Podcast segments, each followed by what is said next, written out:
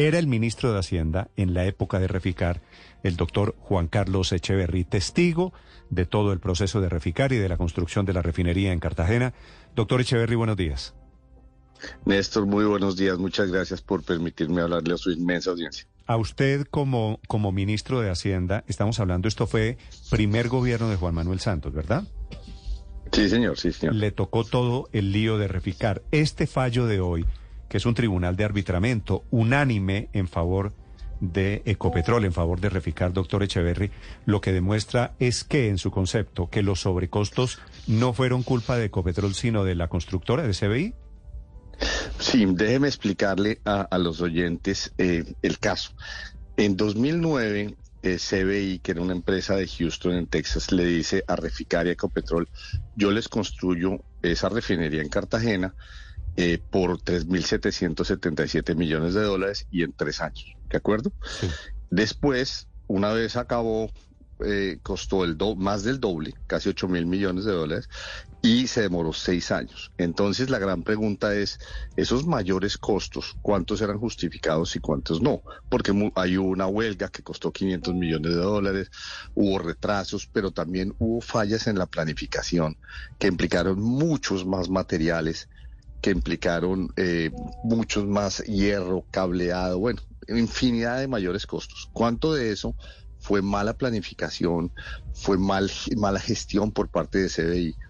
Eh, y se le atribuye a ellos. ¿Y cuánto de eso era, sí, pues digamos, en solo costos laborales, para que darle una dimensión, el aumento fue de 2.500 millones de dólares. Los salarios iban a costar 1.500, costaron 4.000 millones. Eso, esa plata no se robó, no se perdió, simplemente costó más el, el, el costo laboral. Entonces, el fallo significa eso, significa, vea, la refinería realmente costó debía costar mil millones de dólares menos y eso es lo que tiene que cubrir el contratista CBI de Houston, de Néstor. En, este fallo, doctor Echeverry, ¿qué está incluido? ¿Qué parte de los sobrecostos es atribuible a, CBI? No, aquí está la totalidad de los costos. Eso es, muy importante y le agradezco esa pregunta, porque es, vea, la total, esta gente miró tres millones de documentos, los, los tres eh, árbitros del tribunal, siete años. O sea, estos señores miraron con todo el detalle y llegan a la conclusión de que el, el costo de la refinería era no era 3.777 como originalmente se dijo, pues eso estaba crasamente mal calculado por CBI, de hecho, ¿no? sino que era pues, no sé, seis mil y pico millones de dólares, de manera que ese es el costo de hacer una refinería. Y el extra costo de esos mil millones les toca cubrirlo a CBI porque fue causa de ellos. Aquí hay que sumarle los intereses y hay que sumarle el costo de los abogados. O sea, esto a CBI le sale por 1.500, 1.700 millones de dólares. ¿Tanto se sube? Yo pensé que estábamos hablando de 1.100, 1.200. Yo creo que es más, porque los intereses de siete años y a una tasa del 7% y los eh, y los abogados, etcétera, y los costos de, de en que incurrió Ecopetrol Reficar son muy altos. Y tiene que pagar entre otras cosas a los a los jueces, me imagino, ¿no? A los árbitros. Ah, claro. Claro, esos tribunales son muy costosos. Pero entonces, una cosa muy importante es que cierra el debate sobre los mayores costos y a quién se atribuye el problema. Y una cosa que hay que contarle a los oyentes es Reficar es una planta maravillosa que produce 200 mil barriles al día de refinados, de buena gasolina, buen diésel, mm. buen combustible para la jet. O sea, no es un elefante blanco, es una maravilla de planta. El tamaño son 170 estadios de fútbol. Ese es el área. Mm. Y bueno, la planta es absolutamente descomunal, completamente computarizada. Una belleza de facilidad que es de Copetrol, pues es de Reficar. Y esto es un resultado tremendo para Colombia. Doctor Echeverry, eh, con esta decisión del Tribunal de Arbitramiento, pues obviamente se recupera mucha plata. ¿Esto le quita el problema judicial, fiscal que tenían desde entonces los miembros de la Junta Directiva de Reficar o todos los funcionarios públicos? No sé si usted en algún momento salió ahí al baile.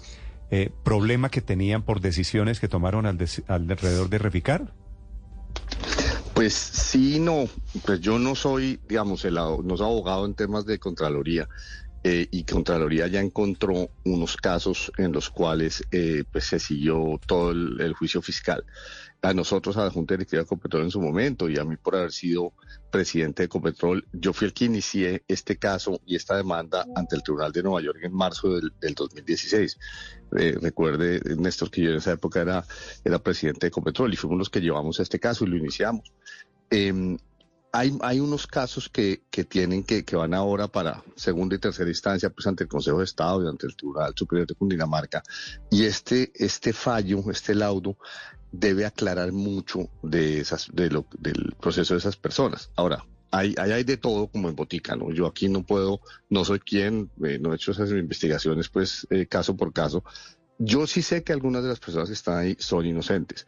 Les pedimos en su momento que entraran a la Junta de Reficar, les pedimos que ayudaran a solucionar los problemas y los ayudaron a solucionar y después terminaron de paganinis, pero pues por supuesto no todos. Entonces eso sí lo tiene que definir la Contraloría y en su momento el Consejo de Estado. Doctor Echeverry, eh, dice la, la misma Ecopetrol que la decisión de este tribunal arbitral puede estar sujeta a correcciones de forma y aclaraciones a solicitud de las partes. ¿Esta ya es una última instancia o esto podría cambiar, no sé, en una, en una instancia adicional?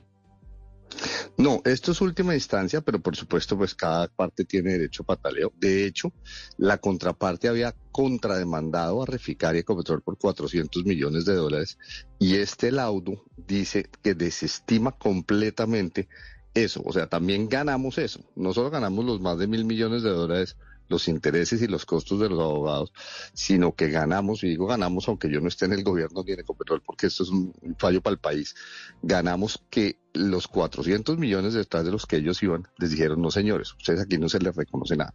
Entonces yo creo que esto es prácticamente final, pero sí, va, ante el mismo tribunal el, el derecho de pataleo.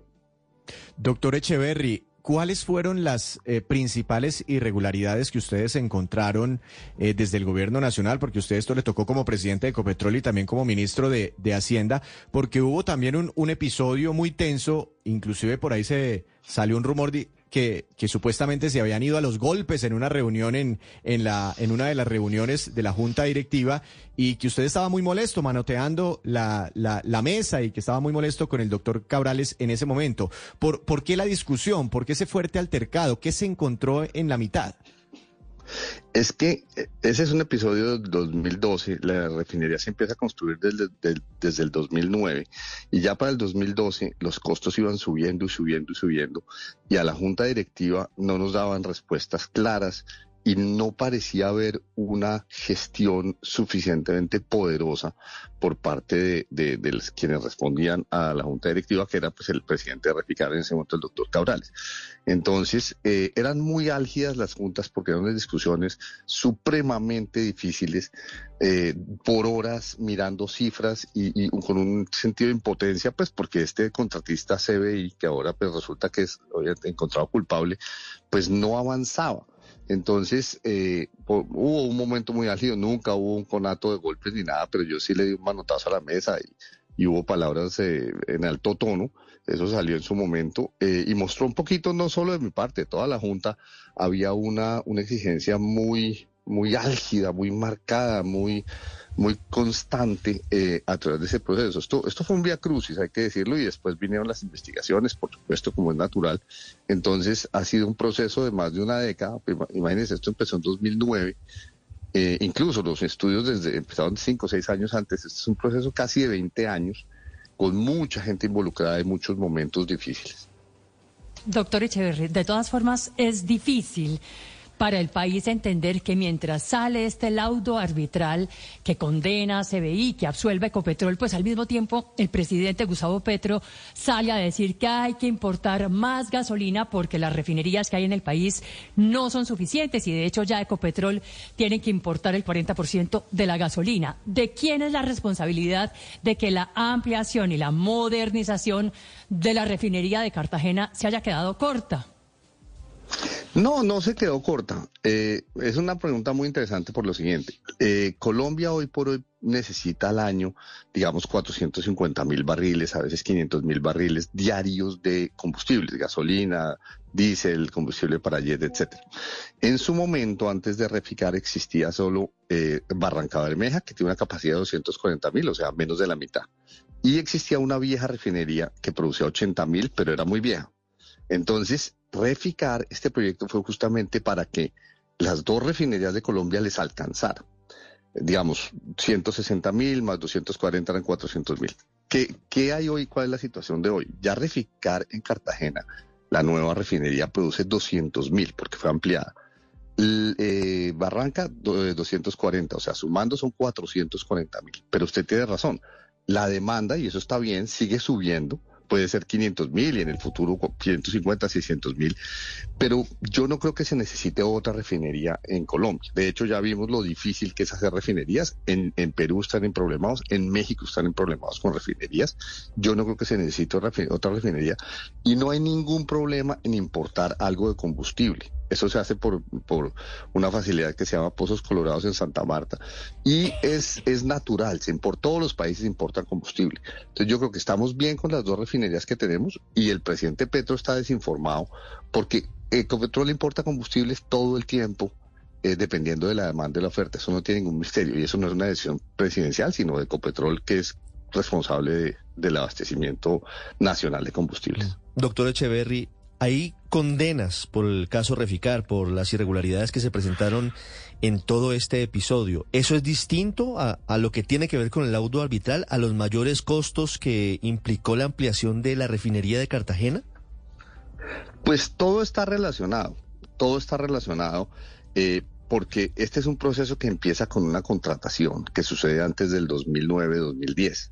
Entonces, la contratación, en lo que yo llamé en su momento el pecado original, fue contratar una refinería por un valor que estaba grasamente mal calculado. Y la fiscalía considera, la justicia considera que ese, que esa contratación, que esa selección fue direccionada, es decir, que ahí empezó, digamos que el viacrucis de Reficar y por eso condena a Orlando Cabrales y a Felipe del Castillo. Justo, hay, pues hay cosas que van sobre esas decisiones, ¿de acuerdo? Después viene el tema de, de si hubo eh, de si hubo eh, parte de los mayores costos eran justificados o no y a quién se atribuye. Entonces, en cada momento del tiempo hay diferentes procesos. Por eso es que pues le toca a cada entidad, bien sea la Contraloría o bien sea las otras entidades, o ahora el Consejo de Estado, el Tribunal Superior de Cundinamarca, encontrar quién tuvo culpa en qué, pero esto se aclara Primero, el valor de la refinería, que no era 3.777, sino que era 6.000, más de 6.000 millones. Eso es lo que costaba la refinería. Simplemente estaba mal calculado el costo original. Y segundo, que los mayores costos, si se dieron, pues los tiene que pagar CBI a Reficar. Mm. Sí, a propósito de la pregunta de Ricardo, doctor Echeverry, eh, hay un mito alrededor de un episodio suyo con Orlando Cabrales eh, presidente de, de, en ese momento presidente de Reficar. De Reficar. Eh, Cabrales, Cabrales ya con esto puede respirar un poquito mejor. Quienes estuvieron en las juntas directivas de Reficar ya pueden respirar mejor. Pues no me corresponde por pues, decir quién sí y quién no. Yo sé que hubo gente a la que nosotros le pedimos en, digamos, en 2012 que entrara a la junta porque cambiamos la Junta, porque la Junta anterior era muy ineficaz, eso sí, de eso estaba convencido yo. Les pedimos que entraran a solucionar los problemas. Eh, eh, de hecho, a mí me tocó después la Junta en 2015 y era una excelente Junta, pero todos ellos y sin distingo, la gente que estaba en la Junta, junta de Reficar, todos ellos fueron incluidos dentro de la misma colada y a mí me parece que ahí se cometieron injusticias. Pero obviamente eso lo tiene que definir los, los jueces. Entiendo, entiendo que esas son decisiones aparte. Eh, doctor Echeverry, finalmente, al final de cuentas, digo, mirando con el espejo retrovisor ya con esta decisión, con este triunfo en las manos, ¿esto es una derrota del contrato llave en mano? Sí, y es que y es que le cuento una cosa, el contrato no se puso ya en mano, sino se puso costos reembolsables. Ese fue uno de los grandes problemas.